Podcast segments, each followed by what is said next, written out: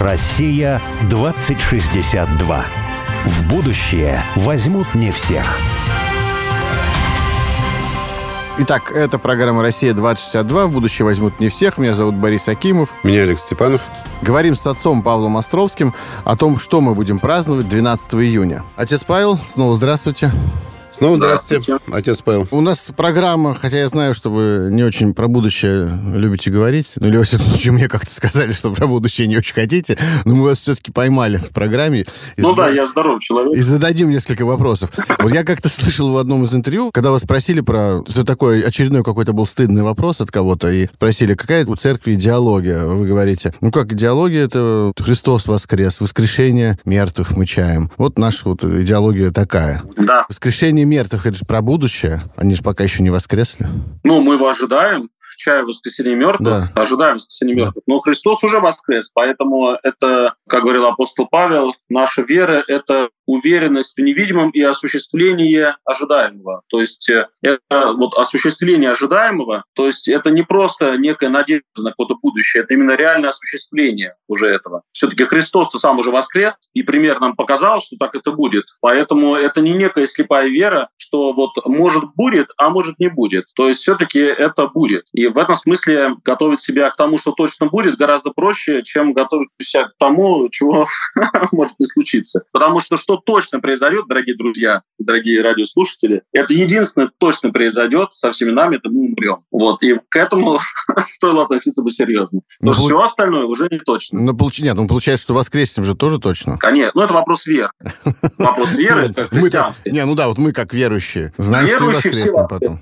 Хотя от Олег что-то он головой качает. Видимо, он не уверен. Нет у него этой уверенности. Нет, да? ну сейчас, знаешь, нет, ну, мы можем сделать философскую передачу. Что такое вера, что такое знание? Нет, нет, это... Нет, как смотрите, раз... смотрите, тут такая интересная штука, что про... сказано, что верующего Христа воскреснут. Это Христос сказал. Кто-то будет исполнять волю пославшего меня Отца и будет соединяться со Христом, тот будет иметь вечную жизнь, и я воскрешу в последний день. Как будет с другими, Опа. Ну, воскрес... возможно, все, куда они воскреснут, я не знаю. Ничего себе. Вот. Но Об этом вот я вот не знал.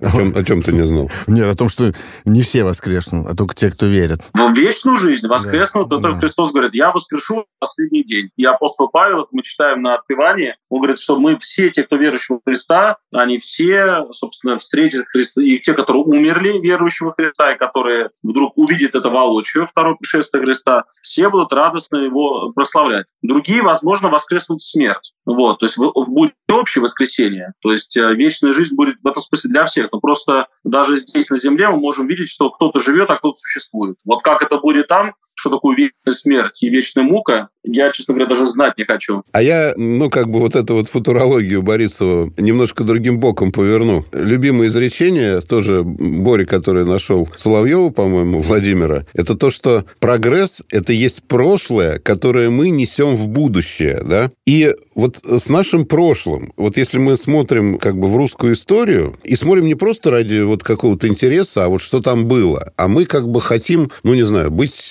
продолжателями, что ли, этой истории, да, мы хотим вот это прошлое принести в будущее, то мы видим там очень много каких-то травматичных с психической точки зрения для практически любого русского человека вопросов. Даже не вопросов, а просто отношения. Вот отношения, например, там, к Ивану Грозному, да, вот один скажет... Ленину к Ленину, да, там, к, к, к Николаю Второму даже, да. да, к Николаю Первому, на самом деле, к Петру Первому и так далее. Вот э, найдется много э, русских людей, которые будут, ну, до хрипоты, со злобой спорить. Один будет говорить, что Петр Первый совершил там замечательную вещь, он там э, как бы вывел... Э, Петр Первый, да, э, там через э, слэш Сталин, Ленин, Иван Грозный. Да, Россию из Первый. там какого-то оцепенения, другой будет говорить, что, наоборот, разрушил культуру. Вот до недавнего времени европейцев и американцев не наблюдалось такого отношения к собственной истории. Да? Вот, ну, все, что было в их стране, они как-то принимали просто, да, и, да, были вот люди, было разное, было всякое, да, но травматизма такого не было. Сейчас, кстати, это почему-то, наоборот, да, да, да. у них...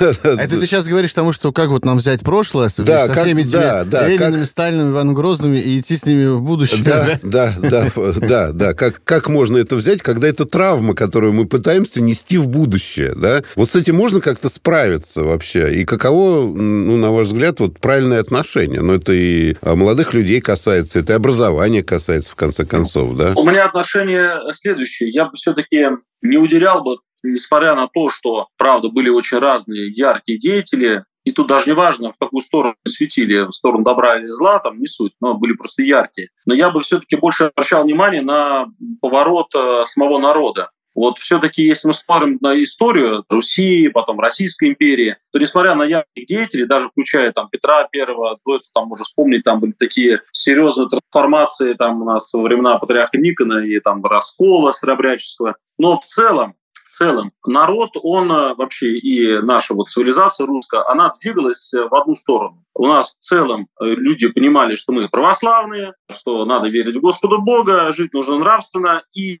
несмотря на все, то, что там еще в городах там люди творили, бояре, потом дворяне, но в целом народ жил себе, знаете, по принципу собака лает, караван идет. Или по принципу, только моя хата с края, но эта хата была все-таки православная. И люди жили так нравственно, и как-то вот все это сохранялось. И в этом смысле, мне кажется, есть уже какой-то единственный поворот, который вот, и, вот это большой вопрос, как это можно шить, на мой взгляд, нешиваемое, это когда именно сам народ, это вот времена, когда появилась советская власть, народ сам отвернулся от самого же себя. Соответственно, народ у нас был православный, так или иначе. И тут вот вдруг мы теперь не православные. И потом, соответственно, все те, кто считают себя православными, ну там репрессировали за контрреволюционную советскую деятельность. Но суть не меняет. В итоге у нас срезан этот корень православными. Почему у нас до сих пор большинство людей в стране, несмотря на то, что они крещенные, но они вот так вот прям вот даже иногда чуть ли не с диким стыдом говорят, что не православные, или просто говорят, ну, там, я верю в Бога, там, в церковь хожу, но я не участвую в этом и так далее. Вот мне кажется, это единственный момент, который вот стоит э, осмысливать, как это можно сшить. Мне кажется, именно из-за этого мы, может быть, несколько топчемся на месте в плане идеологии, потому что мое личное мнение, идеологии в стране нету. То есть э, кто-то считает, что она есть, мое вот личное субъективное мнение, ее нету. Именно потому, что мы сталкиваемся вот с именно вот этим разрывом внутри самого народа. Можно всегда пережить правителя, бы он ни был. Прекрасный правитель, пережили, поплакали, потом э, плохой правитель, ну, поплакали от радости, когда он умер. Ну, не суть. Э, народ потом дальше живет. А вот что нам сделать с тем, что у нас в стране стоит несколько тысяч памятников Ленину, который все-таки он именно поменял, отправил народ в другую сторону. И народ пошел за ним. Ну, не весь. Те, кто не пошли, их э, послали. Вот мне кажется, вот нам этот вопрос стоило бы как-то решить. Я не знаю, можно ли вот здесь примирить непримиримое и шить нешиваемое, но, мне кажется, вот в этот затык мы уперлись. Столкновение православного советства. А вот мне кажется, что этот вопрос, как сшивать сложно сшиваемые какие-то вещи, он э, в том числе проявился, и, мне кажется, в каком-то смысле элегантно был решен в нашей с вами совместной инициативе, о которой радиослушатели могут некоторые не знать, что группа людей, в том числе вот я, Олег, отец Павел, еще разные другие интересные люди, недавно подписали такое открытое письмо с предложением изменить сущность праздника 12 12 июня, который да, сейчас празднуется по случаю того, что в 90-м году Верховный Совет РСФСР принял декларацию о государственном суверенитете РСФСР внутри СССР. Ну, в общем, что-то совершенно трудно произносимое. Ну и само по смыслу события, которые праздновать совершенно не хочется, да, а мы подумали, что почему бы этот День России, летний день рождения России, оставив при этом насытить новым смыслом и праздновать, собственно, то событие, которое положило начало российской государственности, это когда в 862 году появилась первая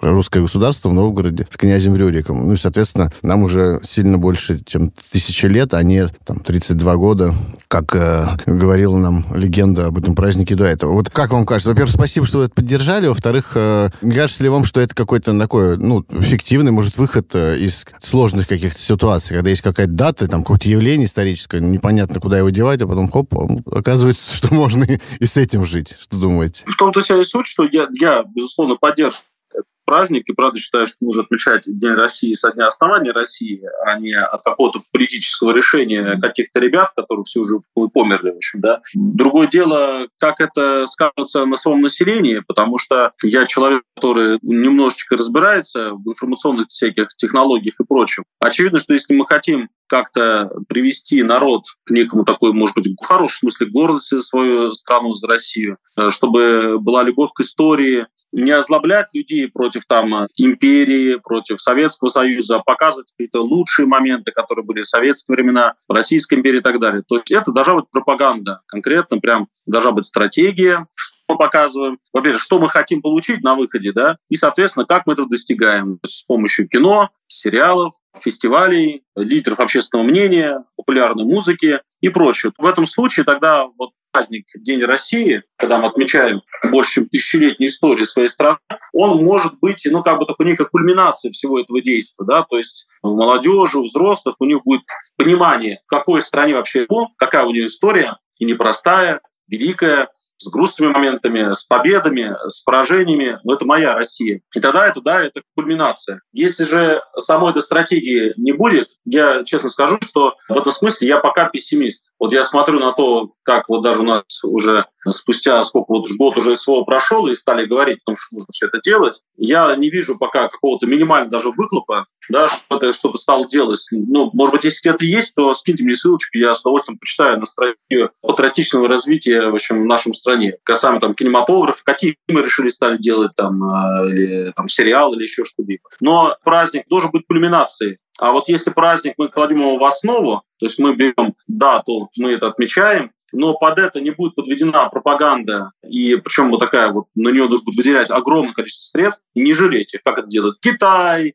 США, выделяют деньги под свою пропаганду, каждый под свою. Вот и нам нужно не стесняться, понять, что мы особенные. Вот американцы, они особенные, китайцы особенные, и мы, у нас тоже своя особенность есть, менталитет, своя страна, свои истории. Чего здесь бояться, что мы особенные? Каждый в мире немножечко особенный. Но вот пока я этого не вижу. В этом смысле, что мне точно не хочется, чтобы этот праздник просто не стал очередным выходным днем, когда просто все рванули на шашлыки и точка. Вот это будет прям печалька. И забыли, почему они это делают, да? Про Рюрика не а, вспомнили. А, никому, никому и не надо. Дело в том, что это как с 9 мая, даже как с Новым годом. Вот мне тут недавно меня спрашивали, давайте вот почему бы нам не сделать на Пасху выходной день, понедельник, чтобы люди могли хорошо Пасху отпраздновать. Там Ой, на праздник это мое тоже большое желание, честно говоря, вот, признаюсь. Ну, так он себя слушает, что для православных христиан, которые вот воцерковленные, не нужен выходной день, они и сами его себе сделают. Да. Я уже давно освободил детей от посещения школы в понедельник. Да, на, мне вообще детей от школы освободили. Ну, я близок к этому, да, тоже. Я просто к тому, что церковленный человек, он и так понимает, что надо знаешь, на Пасху на службу идти и вообще праздновать, праздновать Пасху так по-хорошему. Но ну, а ты сделаешь ты это выходной день, когда сейчас только 2% населения в храм ходит, то понятно, что ну, это просто будет очередной майский праздник. Люди же не понимают, что у нас 1-2 мая там выходные. Вот я, честно говоря, вот я покаюсь, я не знаю, в чем смысл праздника 1-2 мая. Я тоже. Мир труд май был, по-моему, в советское время. А сейчас... Да я понял, но сейчас, его, сейчас вот я, не, знаю. не знаю, непонятно до конца. Остался мир, ну, труд, май, все осталось. Что изменилось? Я как раз хотел как раз тут вставить свои мысли по поводу, может быть, того, что вот вы начали говорить об идеологии, стратегии даже, да? Вот для того, чтобы, как мне кажется, стратегию выстраивать правильно, надо какое-то целеполагание для начала выстроить, то есть понять, а эта стратегия какая-либо, она к чему должна привести. И у меня вот такая мысль возникла, мне что-то смутное сомнение, что, может, я даже частично что-то у вас подсмотрел. Приписал потом это себе. Я Олегу про это говорил, но это будет сейчас качать снова головой, что идея заключается в том, что если строить какую-то стратегию, да, и какую-то концепцию развития страны, идеологии, то надо какое-то целеполагание поэтому иметь. И вот с точки зрения целеполагания, мне как-то не нравится, что у нас есть вот в чиновничестве, вообще в общественном дискурсе такой вот, я бы сказал, какой-то миф такой, даже такое божество какое-то, божество под названием светское государство. То есть, когда нас тут всегда говорят, нет, ну мы же все-таки светское же государство, мы вот так вот не можем, мы же светское государство, мы этого не можем. А в светском государстве живут люди, да, граждане светского государства. А зачем они живут? Вот цель жизни гражданина светского государства в чем? На этот вопрос граждане светского государства и руководители не смогут ответить, потому что ее как бы нет. Поэтому у меня возникла идея, что мы должны в целом в будущем это попробовать это переформулировать, или, в всяком случае, подумать на тему такого общества общественной формации и государства как институции, главное, этой общественной формации, которая скажет, что это не светское государство, а государство религиозного сознания. Опять же, не знаете, православное, потому что меня, конечно, как нормального человека, мне кажется, пугает там синодальный период, когда государство и церковь соединились э, в одно что-то. Нет, я не говорю о православном государстве, да, а говорю о государстве религиозного сознания, когда совершенно четко становится понятно, что человек рожден для того, чтобы реализоваться себя как сотворец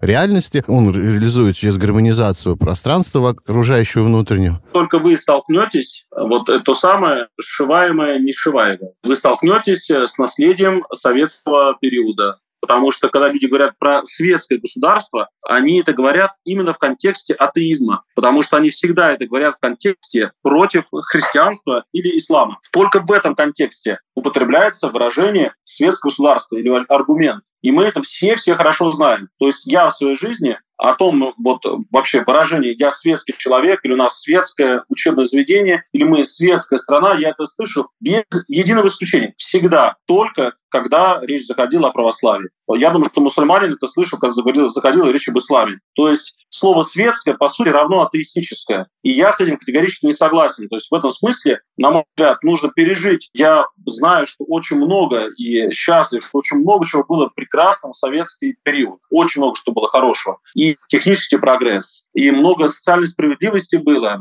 Я уж молчу про достижения там и наших просто дедов э, на поле боя, много чего было. Но надо честно признать, что сама вот эта идея, идея, что мы можем построить светлое будущее без Бога, вообще без Божия, которая причем активно насаждалась, том числе и силой, и с помощью, в том числе, убийства тех, кто был против этого, да, что саму эту идею ее нужно, безусловно, отменять. Потому что на идеи безбожия, сейчас, конечно, про никто уже не говорит, что мы атеисты, что мы безбожники и так далее, но на идеи светского государства мы не только ничего не построим, а мы просто пропадем. То есть в моем понимании это, вот если говорить будущее, то оно это однозначно могила, просто по той причине, что все те люди, у которых когда есть идеология, которые, кстати, постепенно начинают населять нашу страну, они просто будут сильнее всех э, вот этих так называемых светских граждан. Мусульмане, приезжающие к нам, у них идеология четкая, это ислам. Они вообще не стесняются. Китайцы приезжают со своей идеологией. Не стоит думать, что китайцы прям все прям такие атеисты. И мы вот так вот, пока вот просто сидим и весла слушаем, нас, конечно, просто всех э, перемолят. Я полностью вас поддерживаю, но для меня это вопрос, сможем ли мы осилить, с учетом, что наверху, я совершенно безбоязненно говорю, наверху есть огромное количество людей, которые будут э, просто костьми ложиться, но ничего даже близко религиозного не будут пропускать. Вот даже близко религиозного. И вот как это преодолеть, с учетом, что на самом деле народ вполне может оказаться за. Хотя не знаю, может, народ не будет за. Проведи опрос, может быть. Но, опять же, это вопрос пропаганды. Ну, опросы, а, они обычно показывают то, что надо. Тут как хочешь результат, такой опрос проведи.